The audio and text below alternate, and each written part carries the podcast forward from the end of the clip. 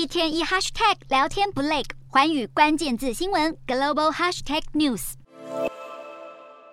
美国新一届国会在三号开议，新科议员也将走马上任。新国会的首要任务就是要选出众议院议长。共和党在其中选举后夺回众院主导权，虽然取得两百二十二席次，但只比民主党多出九席。而呼声最高的人选是共和党领袖麦卡锡。不过，来自加州选区的麦卡锡想要拿起这议长锤，依旧存在变数。麦卡锡只能承受失去四张党内选票，但共和党大约有十五名议员对麦卡锡有疑虑。这让麦卡锡可能无法取得当上议长所需的两百一十八张票。在元旦当天，有九名共和党议员发表公开信，表态不支持麦卡锡，原因是麦卡锡对他们的诉求缺乏具体承诺，呼吁彻底改变现状，而非延续共和党过去与现在的失败。麦卡锡还在做最后努力，要朝向他渴望已久的议长大位迈进。如果麦卡锡无法在第一轮的议长投票中顺利出现，这将是美国一个世纪以来首位角逐众院议长席次的多数党领袖在第一轮投票中失利。